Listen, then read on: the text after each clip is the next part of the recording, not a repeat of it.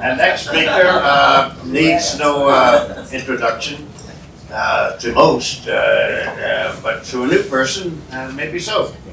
Um, Several Saudi Arabian ambassadors ago, uh, His Royal Highness Prince Turki, then Faisal bin Abdulaziz bin Abdurrahman Al Saud, came to the podium once at a CSIS event where Tony, uh, Dr. Anthony Cordesman uh, was a featured speaker. he opened his remarks by saying, uh, since he'd been in Washington, that was maybe three, four months, uh, that he had done nothing all, all day long, every day, but tried to catch up on what Dr. Cordesman had written uh, only days before uh, that was mandatory uh, uh, reading for the analysis that he's been able to share with so many others. We, I've had the good fortune to travel to the region three times, Dr. Uh, We went to Iraq uh, right after, not long after the end of the uh, Iran-Iraq War, August twentieth, uh, nineteen eighty-eight and went to the uh, football-sized stadiums where all of the uh, Iraqi uh, covered, recovered uh, weaponry from the many um, uh, countries, mostly then still Cold War countries, had supplied Iraq. I've never seen anything like it. Uh, Maybe he has. Uh, We've been to Bahrain together uh, with regard to the U.S. uh, Central Command uh, forward deployed naval presence, uh, 10, 9, 10, 11,000 of uh, uh, naval personnel there. We've been to Saudi Arabia uh, together prior to, not very long prior to, the U.S. uh, invasion and occupation of Iraq. And um, we've been elsewhere. So without further ado, I want to introduce the Arleigh Burke uh, chairholder at uh, Center for Strategic and International uh, Studies. Uh, He was on the staff as National Security Advisor of the late John McCain, um, among other uh, positions, and has focused on the strategic balance uh, forces, American, Arab, Israeli, Turkish, Iranian, and other in the Middle East for not years, but decades. And Homeland Security, uh, he would have been the first specialist, of my knowledge, uh, who uh, foresaw uh, the national uh, interest being wrapped around that. Uh, So all of you go through airports and see a TSA person, um, that's part of it. And uh, Tony Anthony Cordesman was there at the, at the creation at the foundation. Dr. Cordesman. Thank you very much, John. Uh, I don't usually make predictions in giving these presentations. I can make one. I'll never live up to that introduction. You know, quite honestly, it says decisions somewhere in the title of this meeting. What decisions? I mean, we have tweets. Where I come from, tweets are not decisions. Strategy, I think, our most recent ex-secretary of defense described Washington quite correctly as a strategy-free zone. Because concepts are not a strategy. Goals are not a strategy. You need to have a plan, you need to have a program, and you need to have resources. And you need to define them and put them in the context of why this is needed and why it will work. And we have not done that, I think, really since years ago, uh, when we actually had plans, programs, and budgets in the Department of Defense. In my professional life, I can't remember one such document coming out of the State Department. And this is not a casual issue, because what is happening here is not a matter of ISIS. It is a matter of what Syria is going to become and how it suits and interfaces with broader U.S. strategic interests. And there is no way that you can operate in Syria without affecting Iraq, without affecting Israel, without affecting Jordan, without affecting the Gulf. And if you ask yourself, where have we ever defined a U.S. strategy for the Gulf or the Middle East in recent terms in a meaningful definition strategy, I would be really amazed to hear the site of that strategy. And Syria's case, I think, is somewhat unique. First, defeating ISIS on an enduring level. We've just seen a report come out from the Office of the Director of National Intelligence, the annual threat assessment. Nowhere in that is there any indication that we are going to achieve an enduring defeat. I believe on Friday or Monday, I can't forget which, I just come back from outside the U.S., there is a new report by the lead Inspector General of the Office of the Secretary of Defense. If you look through that and you look at the map of ISIS influence in Syria and in Iraq, and you look at the numbers involved, there is no promise as yet of an enduring defeat. Breaking up the caliphate, yes. Estimates within the intelligence community are that you may have something like 30,000 fighters still in Syria and Iraq. And you can't separate the two in the West. So what are you really going to do? If you leave prematurely, you can pretty well be sure that one way or another, the Kurds either have to fight or they have to compromise. But more generally, the focus on ISIS does not tell you about the stability of Syria. The World Bank, UN, estimates about 400,000 dead in the course of the fight. That estimate goes back to the beginning of last year. If you look at the report that came out from the lead inspector general, we're talking about a country with about 19.4 million people still left in the country. You've got 13 million in need, 5.4 million refugees in the immediate countries around Syria, and you have something like 13 million people in need. Talking about a convoy going in on humanitarian terms is fine, but when you actually look at the UNHCR reporting, there are vast areas in Syria where we have no data, much less active humanitarian aid program. And I would advise you strongly to drill down. I looked at the CIA estimate today, the latest one, which is in theory revised, uh, 82.5% poverty. And most of you who are familiar with international data know how low a poverty level is. 50% unemployment. 30% of the real GDP you had in 2010. How do they get these numbers? Well, it is not through science. Let me say that we simply don't have the ability to do much more than guesstimate. But when you talk about humanitarian aid, we do not have a clear or reliable estimate of what it would take to fill those voids. When you talk about recovery, that's more or less nonsense. Nations do not recover from this level of war. They restructure and they create new patterns of economic activity. You've already had not only the refugees, but something on the order now of between 6.2 million and 7.5 million IDPs, many of whom have been displaced more than once. They're not going back. Nobody's going back to Syria in 2010.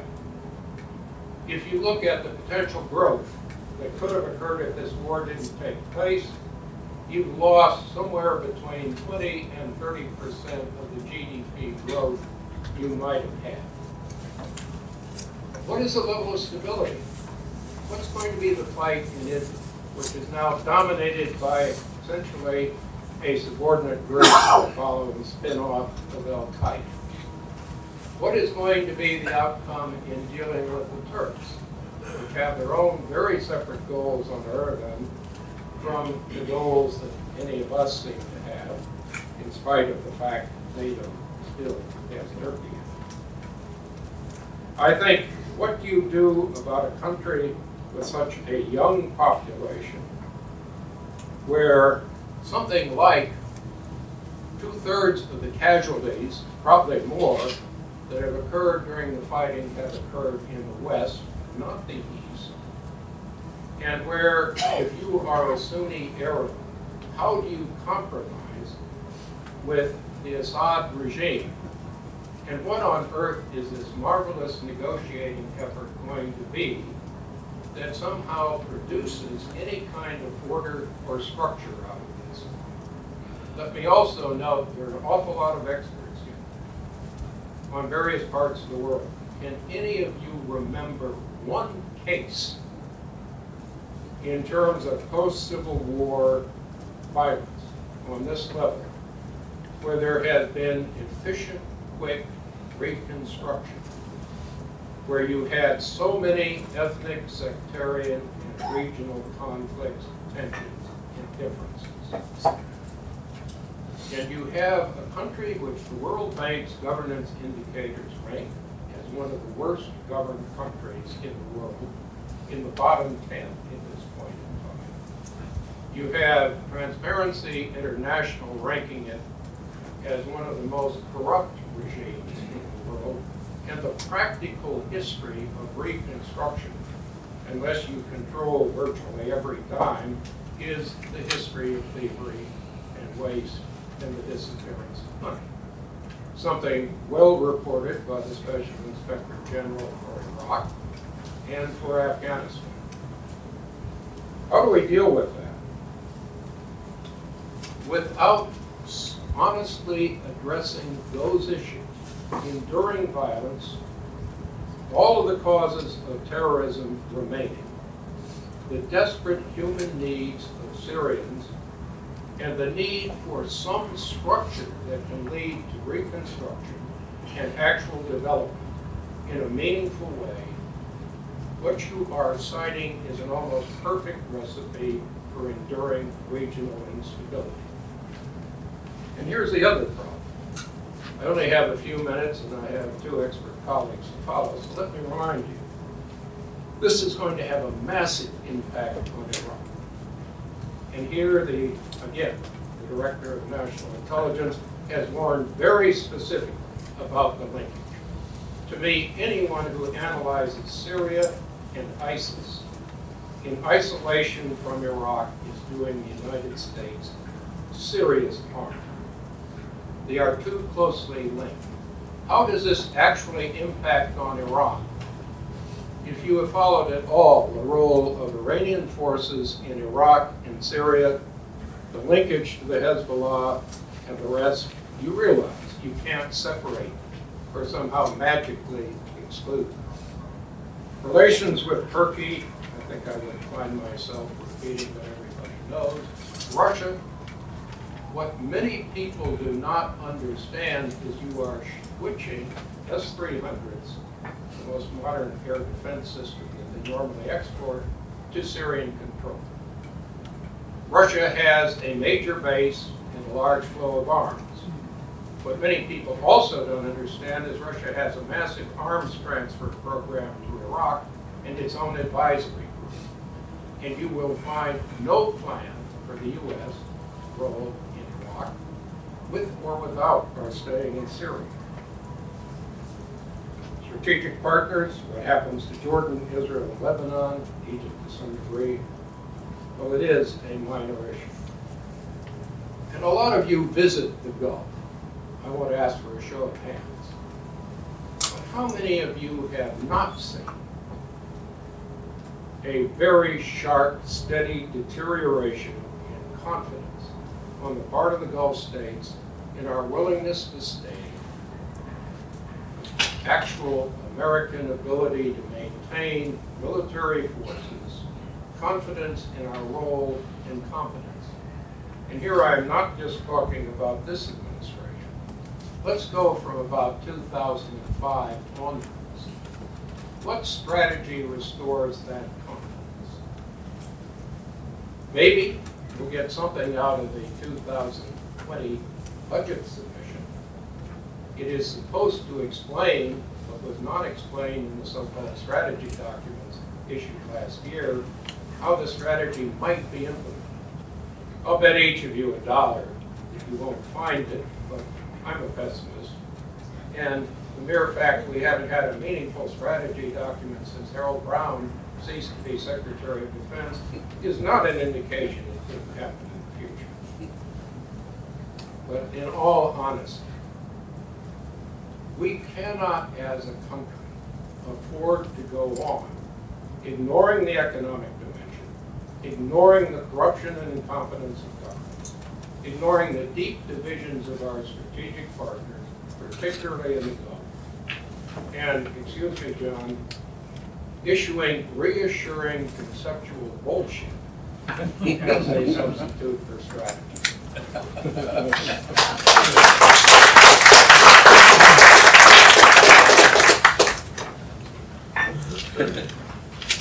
You see why Prince Turki has said that uh, reading Dr. Cordesman's uh, works is uh, uh, mandatory if one uh, wants to uh, come at these issues from a strategic perspective.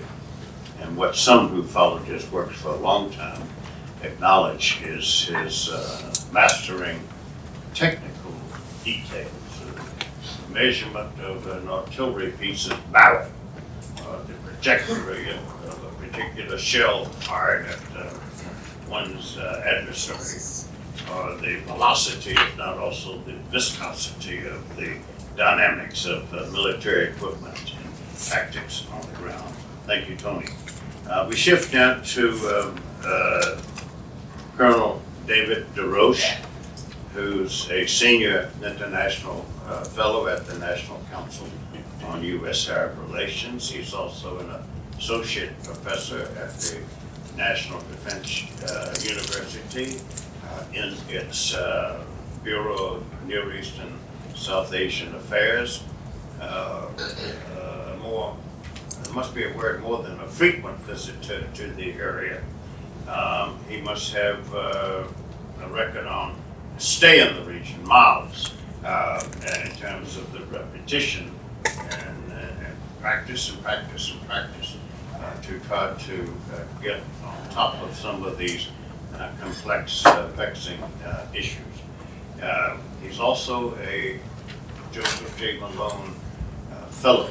Uh, That's one of our uh, programs for uh, study visits to the Arab countries, 12 Arab countries have participated with us there. And uh, we choose them carefully uh, with regard to uh, what they've done, what they're doing, and the prospects of their making a defining difference. Uh, David Des Roches is one of those individuals who we took to Syria, war on Syria and that program uh, shortly.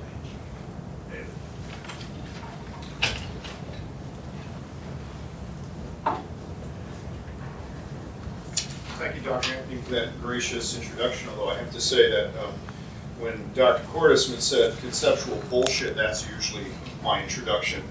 Uh, Uh, I want to point out, I'm going to use PowerPoint slides because I spent most of my career in the Department of Defense and I have been rendered incapable of speaking to more than three people without them. And uh, I should tell you also that uh, I will speak on the record uh, because I think, you know, if you don't have commercial interests, uh, then Chatham House rules for panty waists. But um, uh, I will have to point out, though, that my opinions are only my own and don't reflect any views of the United States government.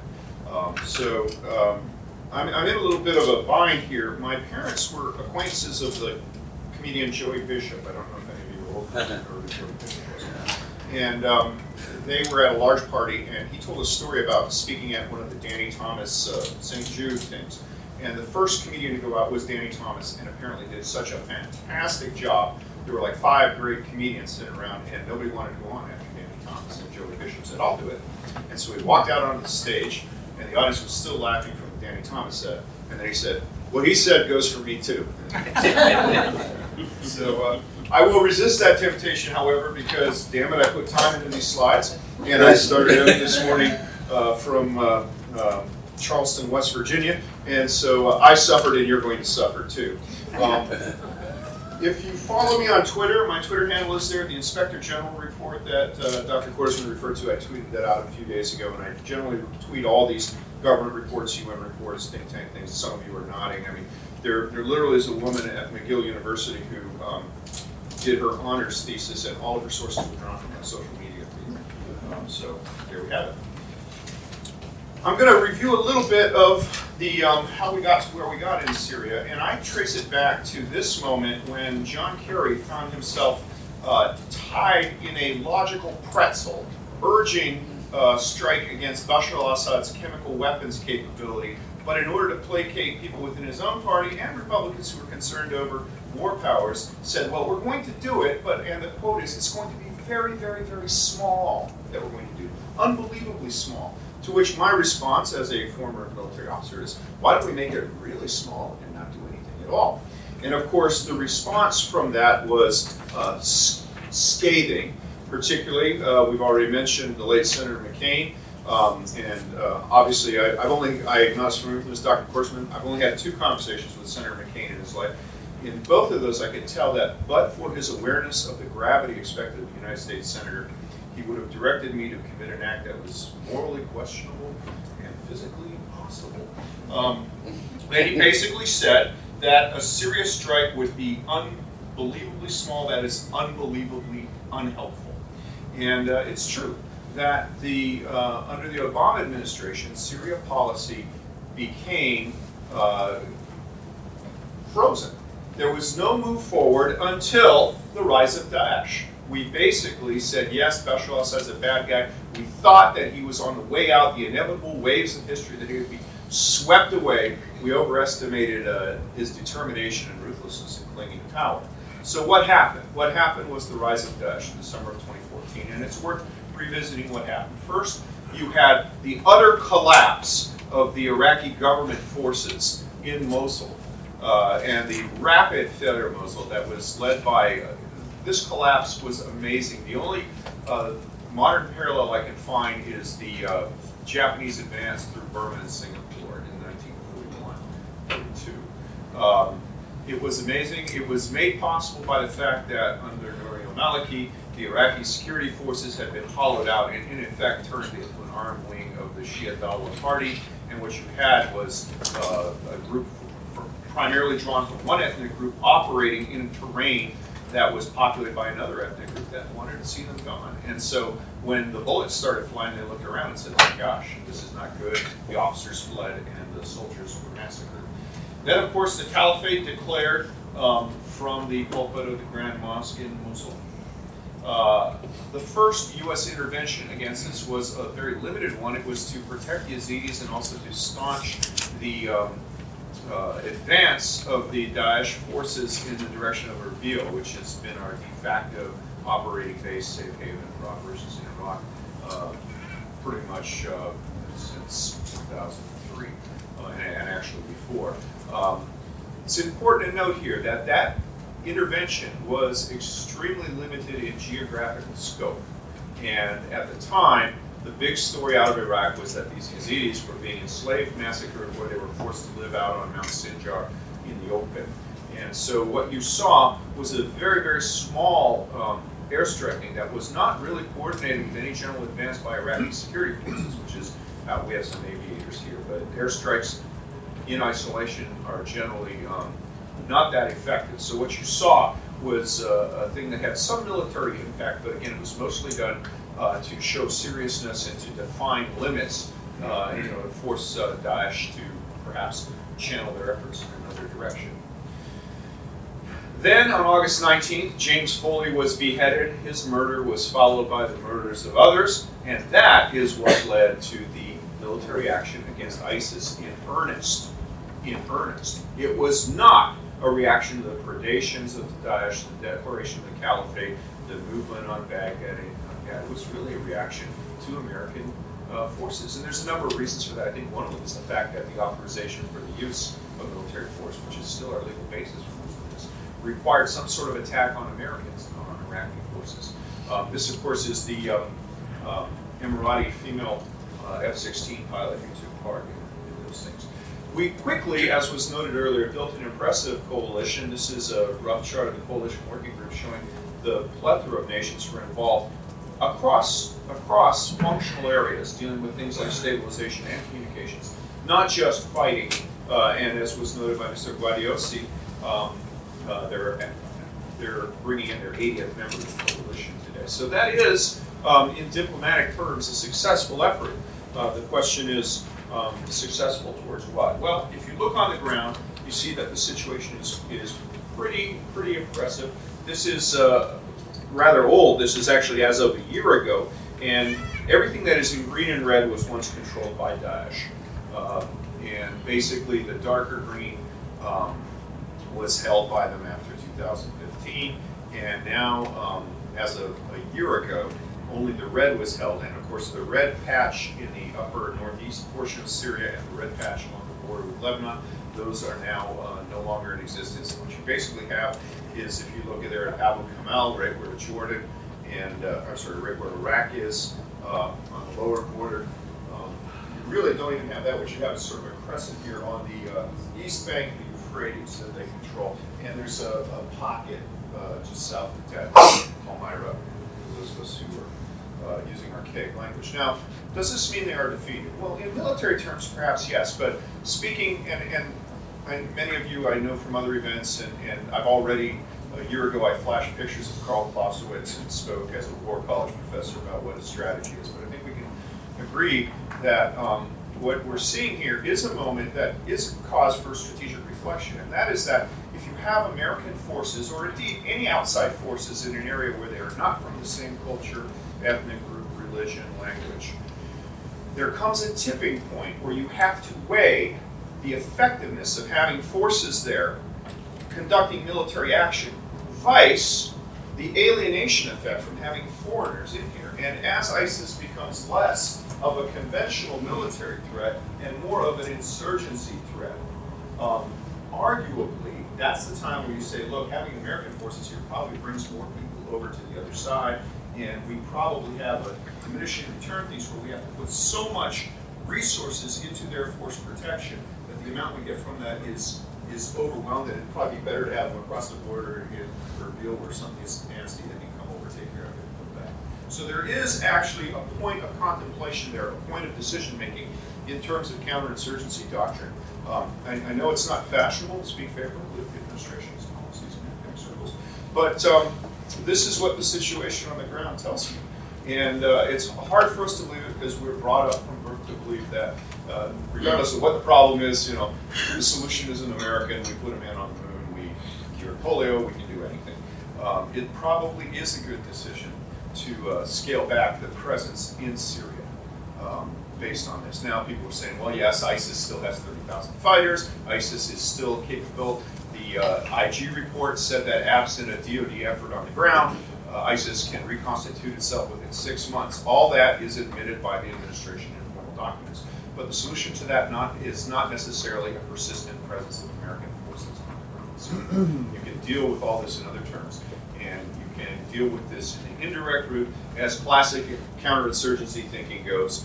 And if you're into that kind of stuff, uh, buy me a drink and I'll talk your ear off of it. Um, now, Russia. What does Russia want to do? I chose this picture for a number of reasons. First off, um, look at the ribbons that they're wearing. Does anybody recognize these ribbons? St. George's? Yeah, St. George's, exactly. Um, these are the ribbons that were produced to commemorate the victory over fascism in World War II. And people forget when ISIS first became a big issue, the Russians proposed a revitalization in conjunction with the anniversary of World War II, of the completion of World War II. And they said, we need to revive this grand coalition just as we came together to defeat fascism.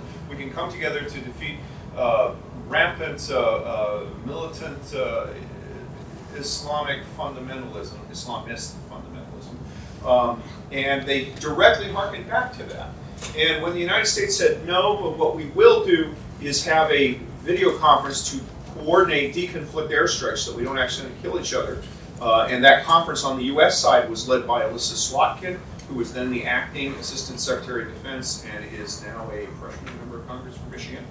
Um, the Russian side actually filmed the American feed coming in and then broadcast it over their own, their own under their own domestic thing, saying, "You see, the Americans are along with us. We've revised the Grand Coalition."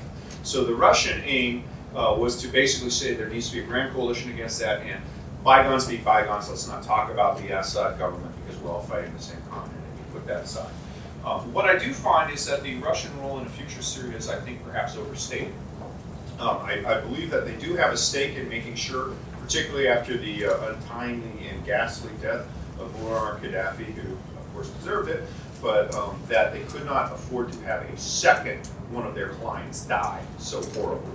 Uh, and having achieved his success, uh, they really are looking at a limited footprint where they're happy with you know, the base at Hamena, the naval base at Tartus, and uh, influence. But I think they also recognize, um, and I, I will add to Dr. Cordesman's uh, statistics on corruption and things. There was uh, two years ago a, a Russian general quoted in a Russian military general, journal where he said that fully 40% of the Syrian armed forces are engaged in nothing more than shaking down the population, manning static checkpoints and extorting them. So, so the indications go. The Russians uh, have lent or sold or pledged billions of dollars to Syria, and they know they're not going to get that money. So that argues for a limited percent. What the Russians do do is, and they're very good at historically, is do they focus on winning the war or winning the peace? Well, this is World War II, and at the end of the war, um, they were in place here, here, and pretty much like this, and they managed to take all of this. And of course, this became uh, the satellite states of the Soviet Union, um, the Warsaw Pact, eventually, except for Yugoslavia and Romania, which were um, different, slightly different, but arguably what you saw there, and people forget, when World War II ended, Russia, the Soviet Union, um, was the only one of the victors that actually acquired territory in the peace settlement. So there's the Kaliningrad Oblast, which is located right around here, which was historically the city of Königsberg. It's always been German. Now it is Russian to this day, and uh, Northern Ireland, Northern Islands of Japan, which remain um, still militarized zones and are have not been subject to a peace treaty. So there is a past thing for this uh, grand coalition with the Soviets stroke Russians that leads to uh, military cessation, but then uh, an aggressive action to win the peace afterwards. When we look at Syria, we see the civil war map. This is from 2015. What you have here is area controlled by the Syrian Democratic Forces, area controlled by the anti-Assad opposition, area controlled by Assad, and of course what Assad has done is wipe these guys out, wipe these guys out, put them in Idlib. You still this area here, and area that had been ISIS controlled is now uh, Syrian Democratic Forces or regime forces um, uh, moved out there. So the question is, who's going to win the peace? The United States and its coalition partners, having focused all of its efforts on ISIS, Russia, Iran, and um, uh, the Assad regime having focused its efforts here uh, in what the French called le soleil utile, leaving the soleil en utile us idiots. Um, and so you have this situation now where what you can see is basically Syrian Democratic Forces, the uh, uh, ISIS presence here, some anti-Assad opposition here and here, and of course the, rest of the territory. So, um, what is Trump's strategy for this? Well, here's what he has said. That's a war college. First off, he is not into transformative or sweeping uh, policy changes. Um, he is definitely not into nation building, and of course, the animus to nation building goes back to the Clinton administration, although it's one of those things that nobody wants to do it, but everybody winds up doing it. Uh, he does want to limit American presence abroad, and there is some justification of this recall. For example, the large American presence in Saudi Arabia being a cited casus belli for uh, the initial rise of Al Qaeda, and certainly a factor in some of the popular support for Al Qaeda. Um, you Americans abroad, we, we tend to scare people because we're loud. Um, he wants to push regional partners to solve regional problems, and I would argue that this is much more popular in the American heartland than it is within the Washington think tank community. And he wants to keep his word and contrast with Obama, particularly on the red line of taking actions. And, and I think that, um, uh, you know, I, I went to college in New York uh, uh, in the 1980s, And uh, one of the uh, weird requirements of my college was that I, I was, I had to read the front page of the New York Times every day. That, that actually was a requirement. And uh, so we saw a lot of Donald Trump, and it is very important in, in my, based on my 30 years of observation of the man, that when he says something, you go all the way back to the conclusion of the Waldman Ice Rink in Central Park. It's very important for him to say, I have done this and I have done this by the time I do it, regardless of the policy implications. Uh, so what complicates the factor? Well, the first problem is, does everybody recognize this man in the middle who's protected by rifles, uniforms, and armored vehicles that your tax dollars paid for? This is Qasem Soleimani, the commander of the Quds Force of the Iranian Revolutionary Guard.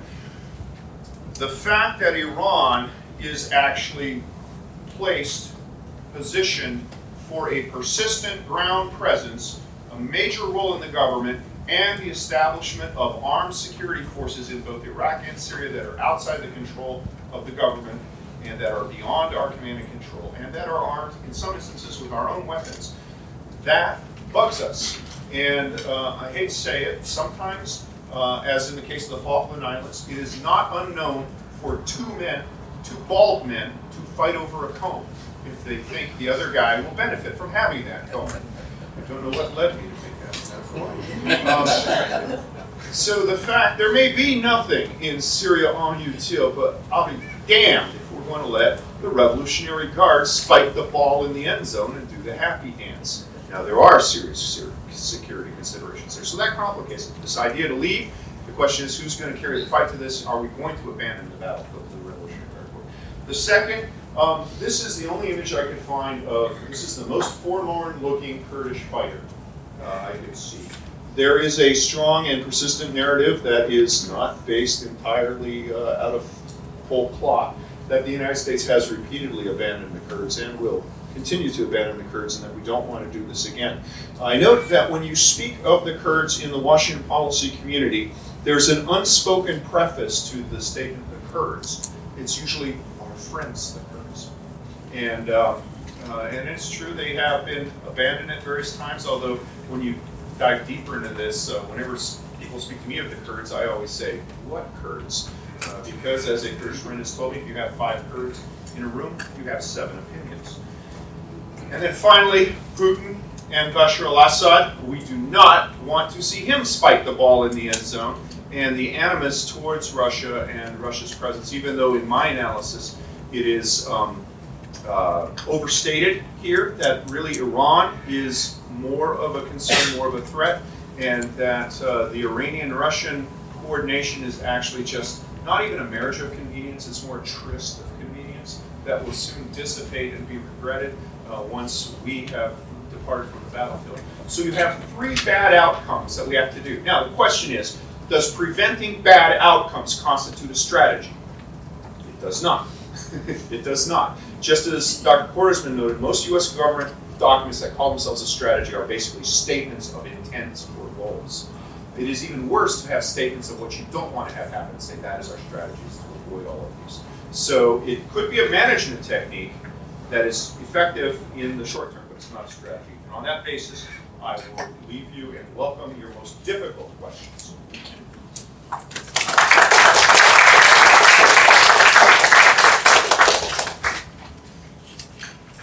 Thank you, Colonel Roche. You can see why he's uh, National Council on International Affairs Fellow. We're privileged uh, to have him as such, and we benefit enormously. Our last speaker is the first International Affairs Fellow we've ever had there, which makes him uh, the longest uh, standing International Affairs Fellow. He's that. Plus, he's also an adjunct fellow at the uh, teacher, professor rather, at American University School of International Service. He was the in-country director of all of the National Council on U.S. Arab Relations, high school scholars in Arabic Islamic studies in Syria, and university professors in the arts, humanities, and social sciences uh, to Syria. Uh, Colonel Roche being one of the latter.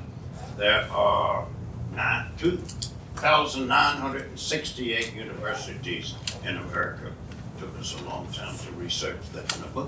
Uh, we have someone like uh, Dr. Samuel, uh, like uh, Colonel Des Roches, in 800 of those 2,080 uh, universities in America. Uh, Dr. Samo commanded all of our programs in Syria. We're talking about more than 200 Americans, roughly uh, half university professors and half, if you can believe it, high school students from uh, 36 cities across the United States that are arms and branches of the National Council. Now, lastly, Dr. Samo is the Deputy Archbishop of the Syrian Orthodox Church in Syria, which is the first church in Christianity. Dr. Samo.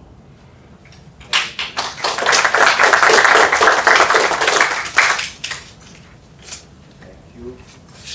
Uh, Look, would you permit me to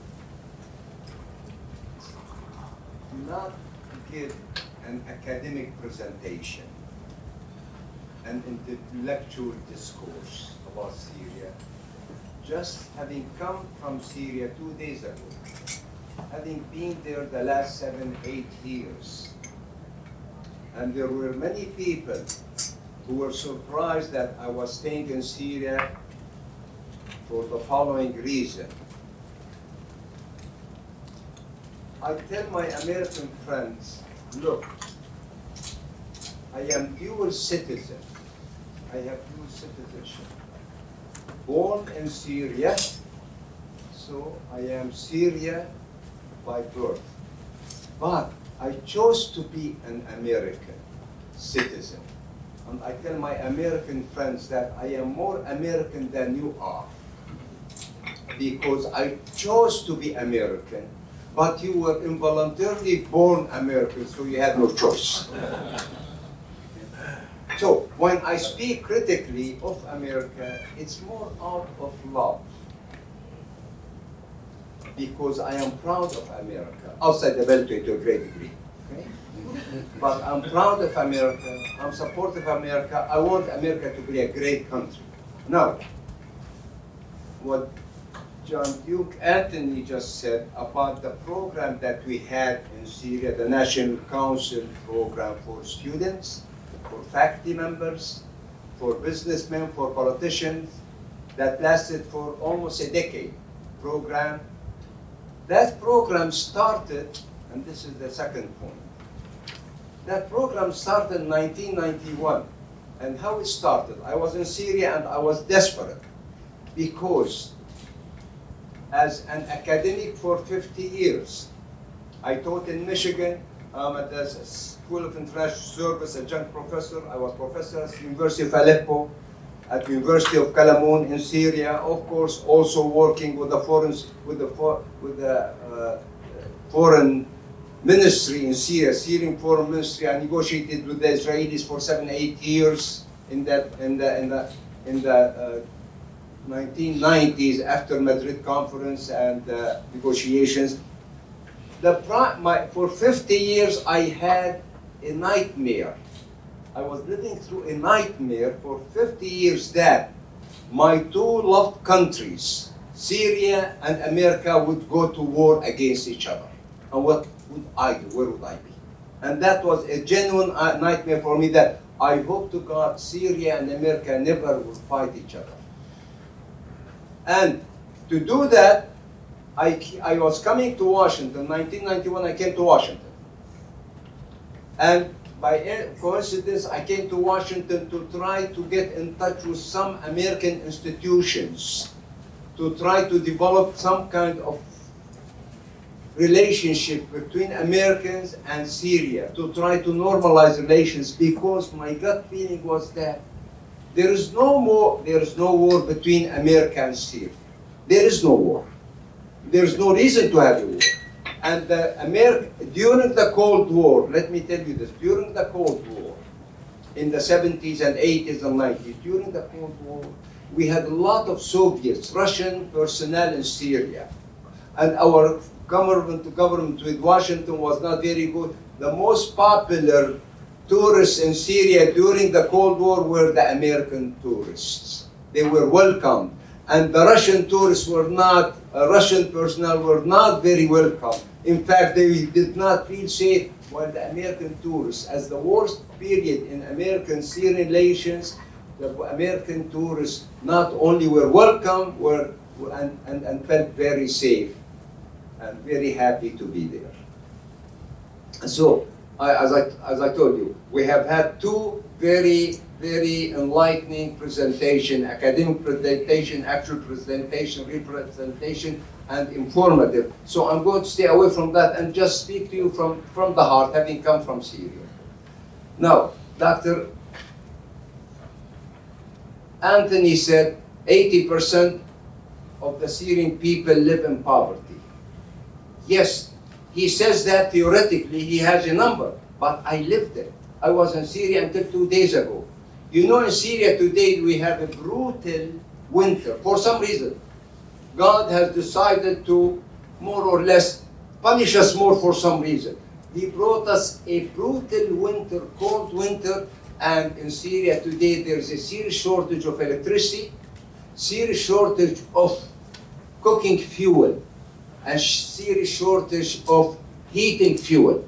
And I suffered with that to feel the misery of the people. I had access to diesel to heat my stove and to gas, you know, a jar of gas, uh, uh, vapor, the gas that heats up the food. I had that. And I had electricity myself because people helped me out. But a lot of people are going through and they are dying. Some people have actually died in the cold water, freezing to death. Children in Aleppo have died, children freezing to death. And so I came over here in 1981 to meet some people to normalize relations between Syria and America. And by incident, I was invited to a cocktail party to meet some people. I met one of secretaries of Dr. John Duke Anthony, and she came to me and said, Are you from Syria? I said, Yes. She said, Why are you Syrians so difficult? Some reception, some welcome. I said, Why do you say that? We Syrians are so difficult. Haven't you heard that Syria is the cradle of civilizations? We are very civilized people. What's your problem? She said, I'm from the National Council and we want to take groups to Syria and you're not giving us visas. I said, okay, madam, here's my phone number. Come to Syria. Tell your head, John Duke Anthony, he is he, he can go take his groups, go to the Americans, uh, American Syrian embassy in Washington D.C. and they'll give him a visa in a week. I'm going back in three days to Syria and make arrangements whereby you'll get your visas. And sure enough, a week later, they went to the America. I made them connection there, some calls there, and we got them. We got the embassy here to give them visa. They gave them visa, and they go over to Syria. And that was the beginning of something between people-to-people program, hoping that we'll never get to where we are now. Whereby, where we are now, in Syria now. Five foreign armies in Syria that's what the State Department individual told us just a few minutes ago. But that's not all. Five foreign armies in Syria and six other conflicts. Today in Syria, Syria is ground zero for seven, six, seven earthquakes that are going on. First is the struggle between jihad and ijtihad. Keep that in mind. That's very important. Jihad fighting with a sword. Ijtihad is thinking, is the pen. And there's a conflict between jihad and ijtihad, a conflict between Sunni and Shia, a conflict between Arabism and Islamism, a conflict between the three traditional historic empires, the Ottomans, the Persians, and the Arabs, trying, and now the fourth empire, potential empire, Judaic empire, they're all trying to to grab Syria, to get something out of Syria, to divide Syria, to take advantage of the situation. So Syria is going, and then there's of course the new Cold War, America, Russia, and then there's the Arab-Israeli, which I don't call it Arab-Israeli because there is no Arab-Israeli war, no Arab-Israeli conflict. There is Palestinian-Israeli conflict and Syrian-Israeli conflict because in the Arab what we call the Arab-Israeli conflict actually is Syrian-Palestinian conflict, and the Arabs are, are more or less looking, sympathizing, helping the Palestinians, but it's not really their war. It's Syrian war and Israeli and, and Israeli and Palestinian war. Okay, now, uh, he mentioned something, Dr. Anthony, also John Duke Anthony. He mentioned that I am deputy archbishop of the Arame, of the archbishop whose name is Ibrahim Yohanna Ibrahim, who was kidnapped. The Archbishop of the Aramaic Church in Aleppo was kidnapped five years ago. In fact, two archbishops, the Greek Orthodox Archbishop in Aleppo and the Syriac Aramaic Archbishop of Aleppo, Metropolitan Aleppo, they were kidnapped five years ago. And I was the deputy archbishop of the Syriac Orthodox Aramaic, who are the original Christians in Christianity. We started, Christianity started in Syria, and Syria is the home of the three monotheistic religions. And the first time that the term Christian was used was used by St. Paul in Antioch. Antioch, which was part of Syria until 1939, when the French mandatory power ceded it to Turkey.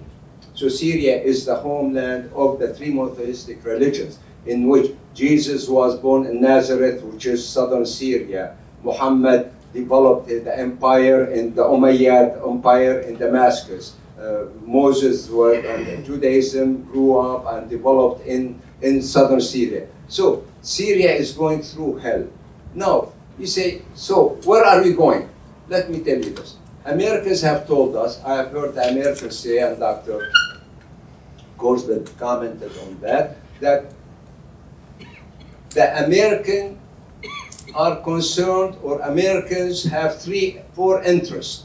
The Kurds fighting terrorism, containing or rolling back Iran, and security for Israel.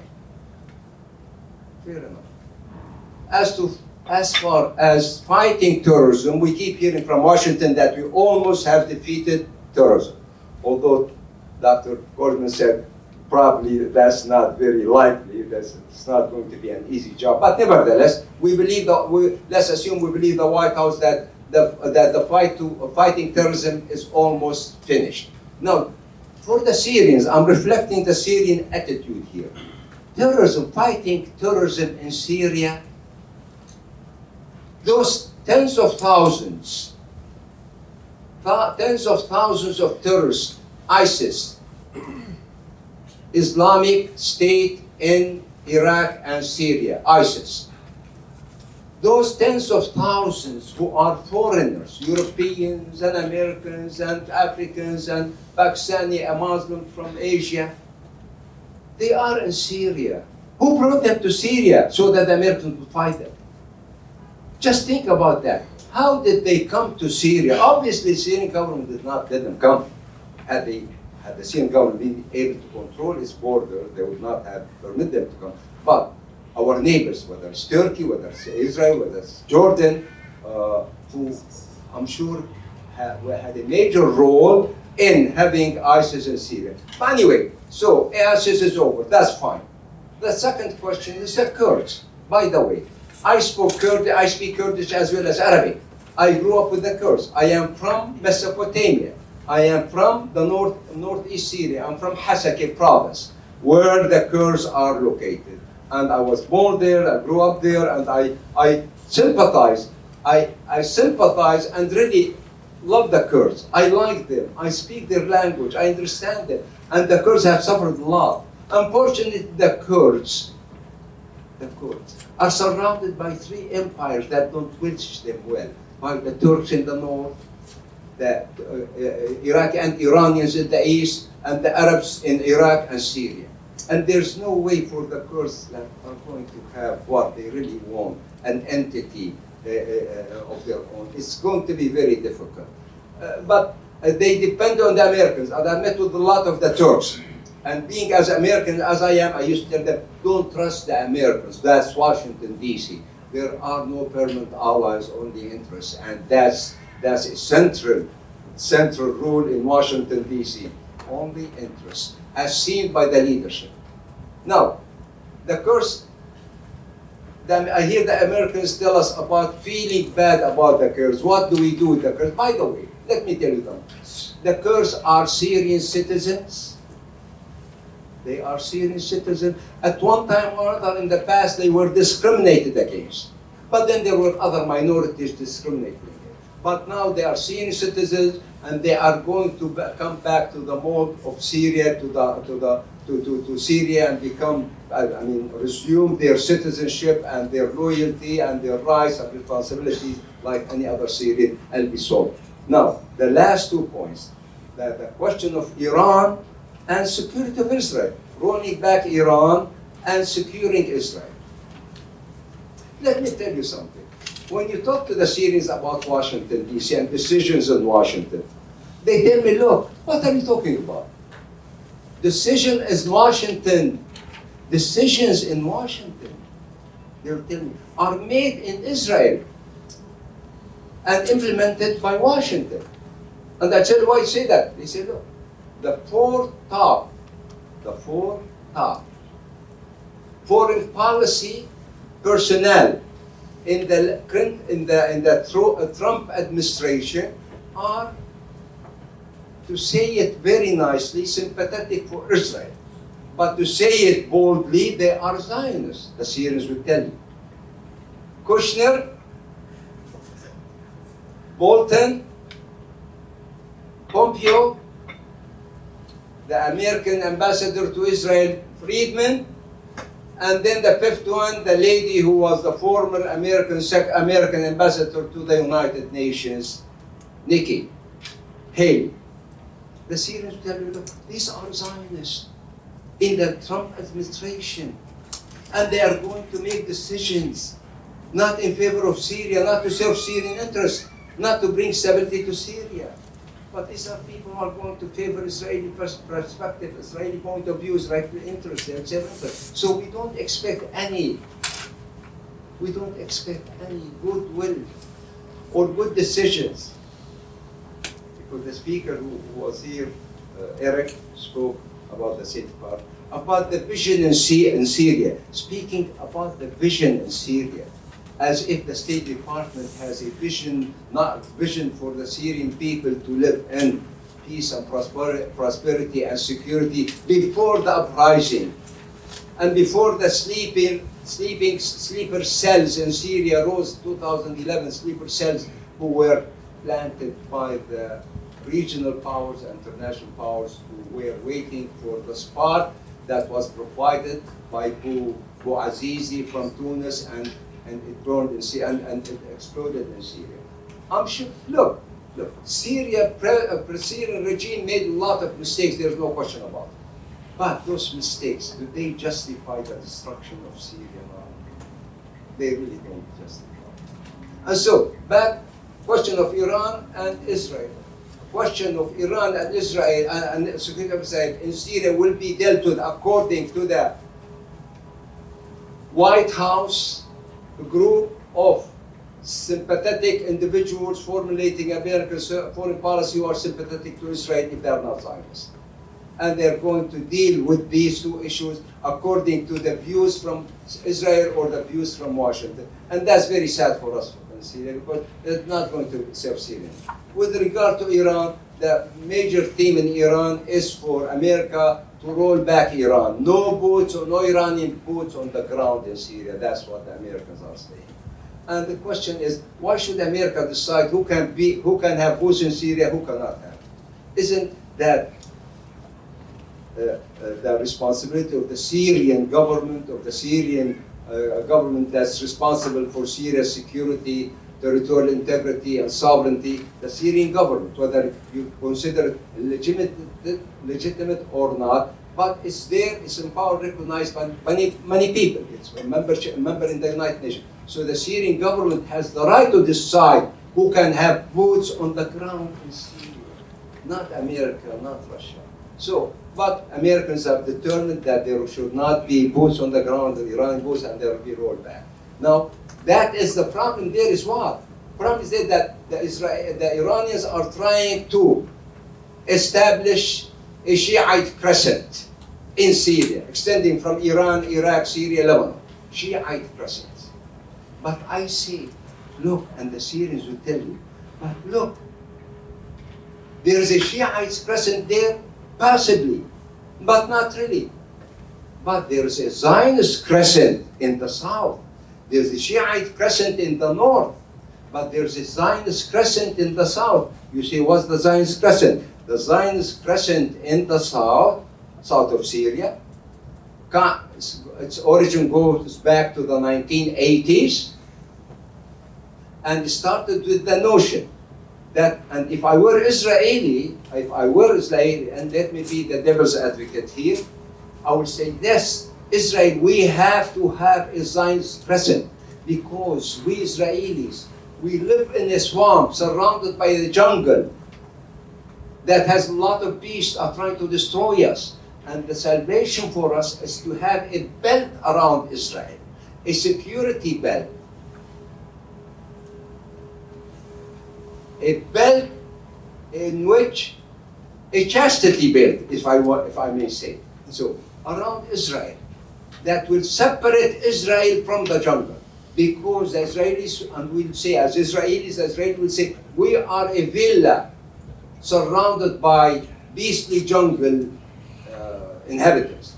And we have to separate ourselves from them through a, a land, land belt around us. And that land belt will, it has to do with three states. The Zionist crescent constitute three, three legs, three parts. Egypt on the west, Syria on the north, Iraq to the east. If you look at the map and these three states, you see that they actually form a crescent around Israel. In the 80s, after the peace treaty with, eh, with, with, with, with Egypt, Camp David and you know, Menachem Begin and, and, uh, and the uh, Egyptian president who signed the uh, peace treaty in 1979, uh, Israelis neutralized the western leg of the crescent. Then came Iraq, and in 2003, the Americans neutralized for the Israelis the eastern leg of the crescent by making uh, Iraq, rendering it more or less a, a dysfunctional, a, a failed state, divided to some degree. And then at the time, I remember in 2003, when the Americans were in Iraq, I was between Wash- I mean, uh, between Syria and Washington, going back and forth, and I was meeting with Dr. Anthony. And at the time, I was hearing in Washington that in summer of 2003 that Syria is a right fruit, ready to be picked. And the idea was the Syrians, Americans were coming to, to- from Iraq to Syria after they are done with Iraq. Uh, they will come to Syria, but they did not, did not, they did not come. Okay, for different reasons, they did not succeed in what they want to do in Iraq, or or they, uh, they were bogged down in there, became a swamp or whatever. They did not come to Syria, and they waited. The Israelis waited for the spot. The Americans waited for the spot to to dysfunctional Syria to make it a failed state. They waited until the spark came in 2011, and Syria blew up, and is still blowing up, and the people are suffering in Syria, and they are saying, look, look, why, why are outside powers, particularly Western powers, particularly America, why are they doing Israeli bidding and destroying Syria, hurting Syria, creating problems for Syria? Leave us alone. In fact, right now, right now, that that the sentence or the two three words that I hear from Syrians throughout is that please tell America leave us alone. This is what they are saying. And 50 years ago, they were telling America, please don't leave us alone, please come over here. And by the way, if I had time, I don't have time. I'll tell you some of the stories I heard when I was a kid, 50 years ago, 60 years ago, from my father who never went to school, but he had their story, delicious story about America, how great America is, how pleasant America is, how rich America is. And my father's notion of America was that he, it is at the end of the world. He has no idea of geography. So where's America? He'd say at the end of the world. But it was to him and to, uh, he reflected the societal views that is a great quantity, a great, but now it's exactly the opposite. Why? We don't need that. I'm done. Thank you very much. Very much.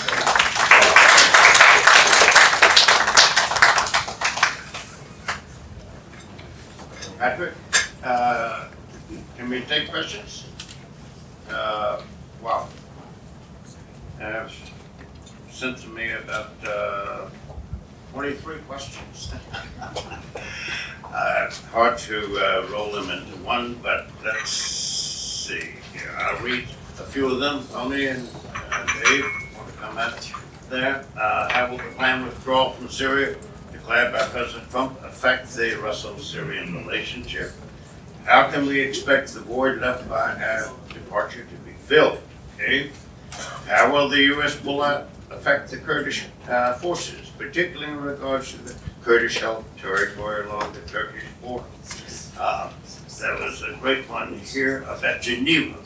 Uh, How can the Geneva process uh, at its core uh, proceed effectively if it uh, uh, leaves out the uh, Syrian uh, Democratic uh, forces? Um, Especially also that Assad is now restoring relations with the Arab League members. Some call this a reality that must be accommodated, yet others caution that Syria will remain a hotbed of resistance and instability, uh, and that the refugees will not return so long as he remains. So, what is the U.S. policy? Uh, how might one begin to define it? Uh, what are the tools to implement uh, a policy, if not a strategy, uh, to advance America's interest, or at least not harm or reverse the uh, effective pursuit of American interest. Uh, Tony, Dave, want to take this, and then uh, you'll each have a whack at that. Well, I got, I got four things there, so the question is. Uh, So I, I won't answer all of them, I'll take a whack at them. Um, How will the US withdrawal affect Russia? Well, I, I, I think Russia's aims in Syria are less than is commonly supposed. I, I, I don't think it really matters if we're there or not, because we're not in the part of Syria that Russia cares about. So when there was, uh, last June, when there was the possibility of Russia, um, when they made a play for the, uh, refinery, Conoco fields around Deir ez-Zor, and, uh, with the Wagner Group, and, uh, our forces who were defending it, uh, called the Russians and said, are these your guys? And said, no, no, no, no, no, because they thought we were in a position of weakness. And then they wound up getting airstrikes, artillery barrage, about two hundred dead mercenaries. The Russians said, okay, that's fine, we'll focus on this part of the country, and, and the rest of it will fall to. I, I don't know anybody's ever had a hard time. Um, uh, And we'll, we'll, um, you know, the rest of the country will fall to us in the fullness of time when the West, and the United States, just gets tired of fighting here. So I, I honestly don't think that you'll see much of an amp up in Russia, aside from the ceremonial. They're pretty much, they've got everything they want, and everything they want is from Hamena to the ocean. Uh, and there's really, you know, beyond that, they just see strategic consumption. Second, how will it affect the Kurds? I have an interesting um, thesis about the Kurds. I, I, I can't prove this yet, but I'll, I'll put the marker out, and maybe in five years, you know, we can fight over this. I think that the Syrian withdrawal, the precipitous nature of it, the fact that it was announced by Twitter, I think that it has something to do with the Kurds. And my guess is that the Turks asked President Trump to get the Kurds to withdraw from Manbij and said, we need you, you know, the Kurds should be on the eastern side of the Euphrates River. And that Trump said, yep, that makes sense. Sent it down, it went out to the field, and then the Kurdish commanders said, uh, we paid for this land with blood, and we're not going to, you know, we are not a bargaining chip. Our dead are not a bargaining chip, we're not gonna leave. And that, that was reported up through the chain of command to the president, who then said, okay, so these, um, people who, you know, this, this informal army that we've supported that, you know, sustains with our equipment, with our air power, with our expertise, is now telling me the limits of US strategy to hell with them, we're leaving. Um, that, you know, this, our security partner, Tail, was trying to wag the American dog, and that's why you saw the precipitous uh, announcement of the withdrawal from Syria. That's my, that's my guess, and uh, I think, I think that will happen. I think that it is more probable than not that the Kurds have overplayed their hand in Syria. Um, the Geneva process, I, I can't speak to the, um, cannot speak to the specifics of the process. I'll just point out that democ- or diplomacy is most successful when it is backed up with military force or the um, implicit threat of military force, and that any um, leverage that the United States has to determine fora, location for negotiations, whether it should be a Geneva process under UN auspices or a Russian uh, led pro, you know, thing in in um, uh, Kazakhstan, yeah, Astana. Uh, uh, our ability to do that is on the decline, and I don't see it as increasing. So I, I just see it negative. And then as for the uh, refugees, uh, I regret hearing that question. I should have made more refugees. I should have had four outcomes. And uh, the issue I don't think is so much the possi- the, the the problem of refugees not returning. Uh, this is very heartless, but um, you know there are millions of refugees around the world who have spent you know a generation away from their homeland, um, and we've found a way to deal with that. I think the greater concern is another flood of refugees making their way to Europe, and uh, I think that it is um, when I look at Germany, uh, you know, Frau Merkel uh, two years ago was in an unassailable position, and now she is a wasting asset. And I think that is entirely due to uh, refugees and the political impact on it and her own mishandling of that situation. And I think that there is an awareness in Europe that a suddenly increased flow of refugees has the potential to destabilize what is a very, very uh, tenuous political uh, consensus. And finally, Da- David, if we can, Yeah, uh, okay, excuse me, yes, because we got the clock ticking here, if we can allow Dr. Cordesman to have a crack at this, any of the ones, and then related to them. Uh, What are the core U.S. national interests in Syria?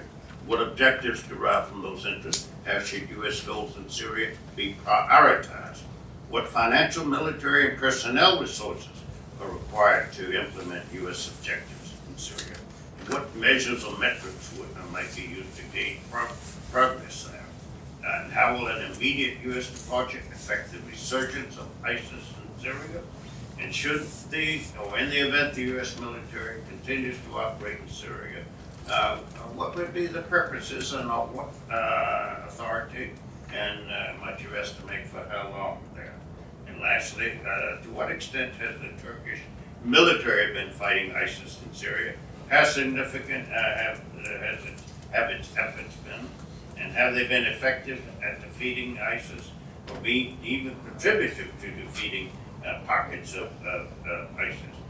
What capabilities and intent does the Syrian regime have to pursue the continued and enduring defeat of ISIS in Syria?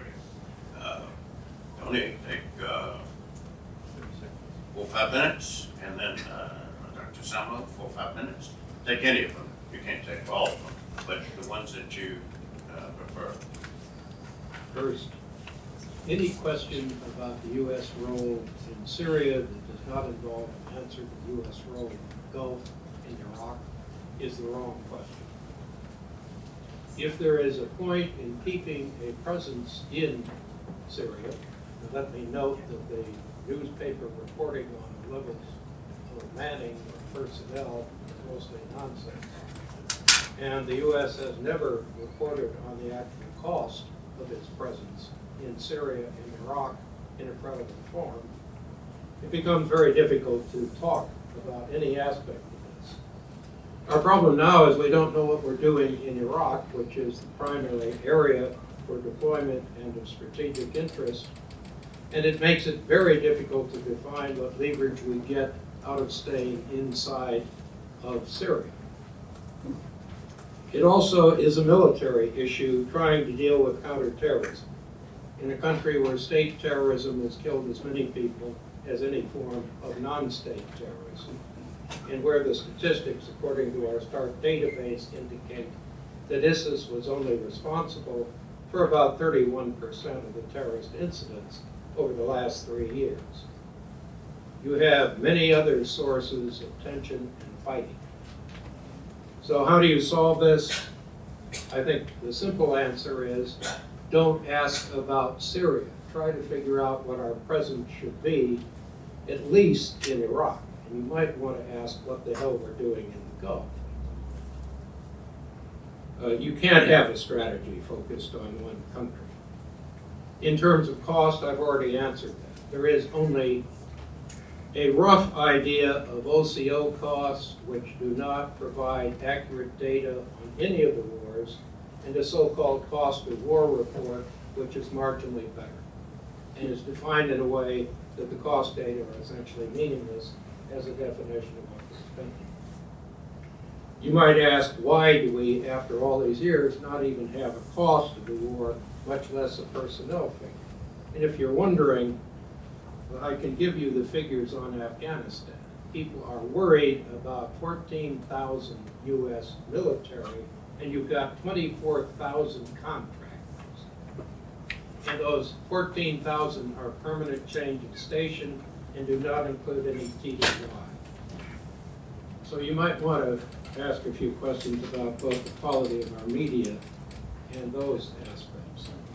But I think the most serious problem, and I'll go to the Geneva issue and our core interests. Think for a moment about the economic figures I quoted on Syria. The minimum estimate I've seen out of the IMF or the World Bank or the UN is ten years to get back to some level of stable economic status in development. The UN figure, which is a guesstimate, is four hundred billion dollars. Who in hell would trust anyone in the current Syrian government with four hundred billion dollars? Uh, I think it's a little difficult, given what's happening with humanitarian aid, to trust them with a billion. And that's with mostly UN and other presence. If we can't match some solution to security where all we get out of staying is leverage, to something that looks beyond Geneva, towards some approach to dealing with a civil nation-building issue, unpopular the term is, whether it is international or so on, we are talking about essentially a decade of misery and difference. And does anyone here really believe that a peace agreement that is reached today in Syria is going to last even half a decade? Given all of the forces, all of the arms, all of the different movements, there aren't five forces involved. The Iranian forces alone are divided into four points. Nobody can even count the number of factions on the so-called democratic Arab forces in Syria. The State Department once had a document talking about a hundred plus.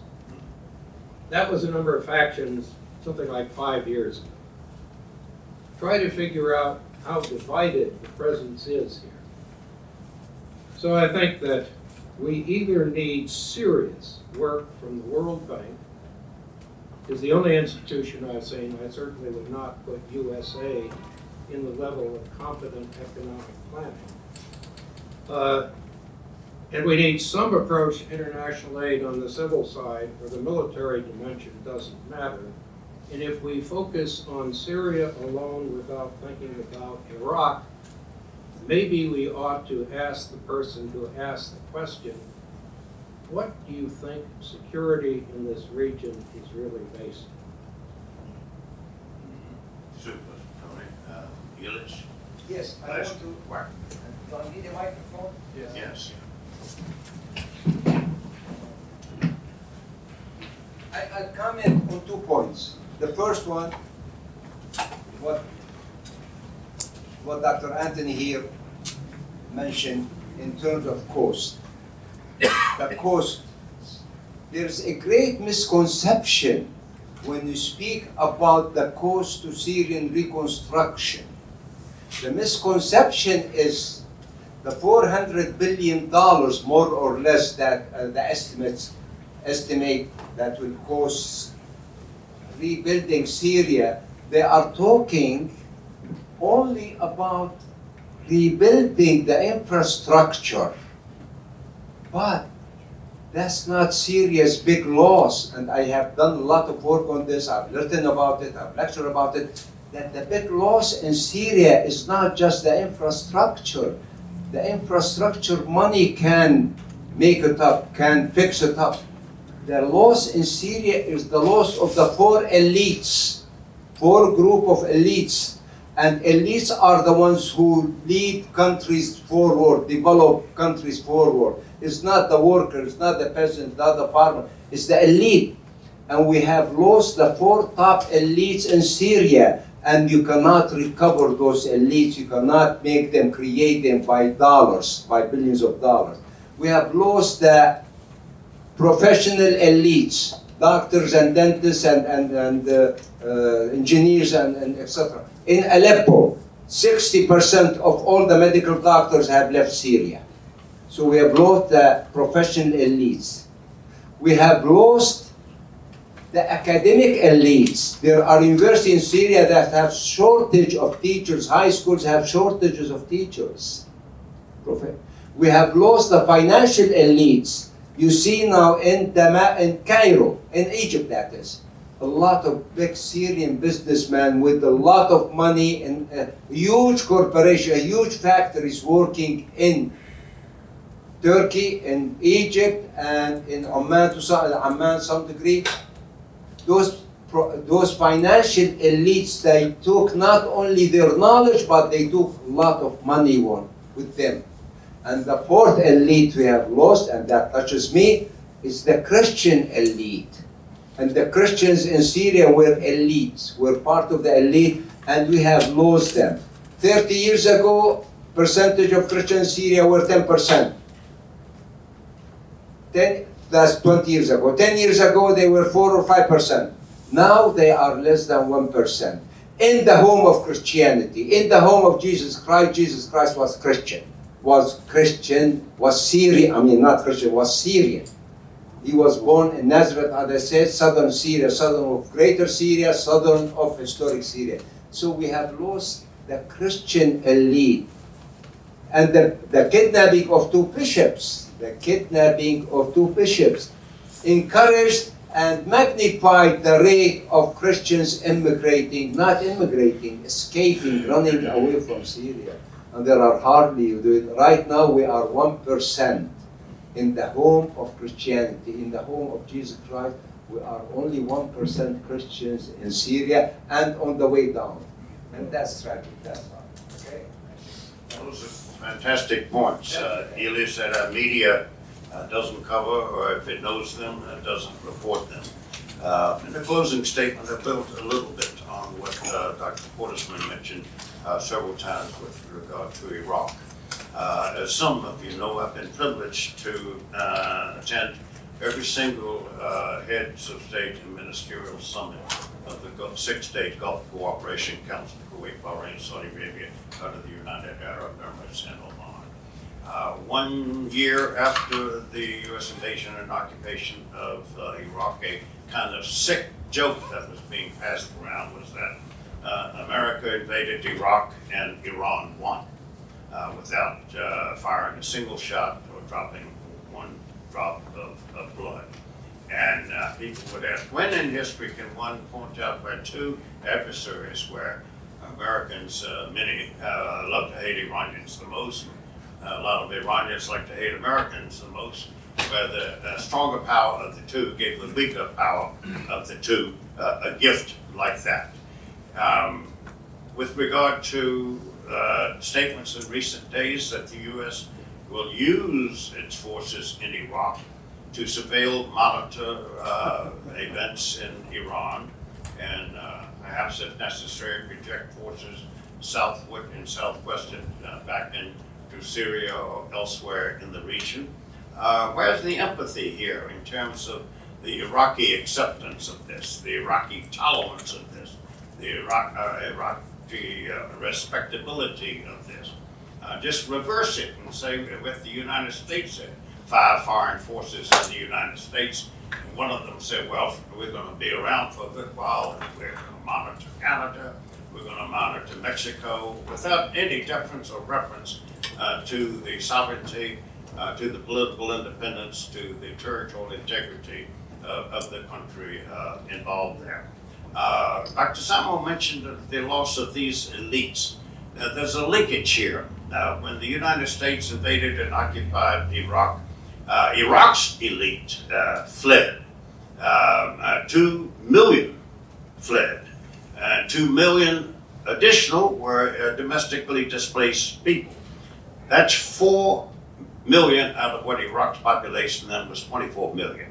Equivalency is one sixth of the population uh, had their lives shattered to smithereens and their dreams trampled upon it, not made hostage and kidnapped there. In American terms, this would be one six, something like 35 million Americans uh, rendered uh, uh, refugees and throw in another uh, 25 million as domestically displaced uh, people. One cannot even get one's head around this in terms of what was the consequence of what the United States did to Iraq. Uh, in effect, uh, we killed a country uh, which, together with Syria, was the cradle of culture, Western culture, cradle of the three monotheistic faiths, and thus the epicenter of prayer, the pilgrimage, of faith, and spiritual devotion uh, for a quarter of humanity. So these are not just any countries as such, hardly banana republics, uh, uh, so to speak. That's 2 million external refugees from Iraq. 1.3 million went where? To Syria. And not one with a visa. And so we're coming down here to blood, to ethnicity, to faith, to family, to history, to linkages, to interdependency writ large, uh, uh, which seems to elude our grasp uh, from our intellectual uh, reach. Now, Syria took in 1.3 million, uh, Jordan took in eventually 400,000, and the rest Beirut, Dubai, uh, Kuwait, Saudi Arabia, and elsewhere. Three years after the invasion, the total number of Iraqi refugees the United States allowed into the United States from the actions and results of American actions was 28,000. And these were the ones with bullseyes on their chests and backs, because these were the interrogators for invasion and occupation. These were the collaborators, these were the jeep drivers, uh, these were the guards, the escorts, etc. Uh, every invading force that doesn't have the language of the country it's being invaded is dependent upon local collaborators. You don't think we would have local collaborators? Let's say if mainland China invaded the United States, for sure we would. Desperate people do desperate things. And people made internally, domestically displaced or externally made a refugee uh, still have the obligations to put food on the table, keep clothes on the back, and provide shelter for their families. Where will they get it from if they have no employment?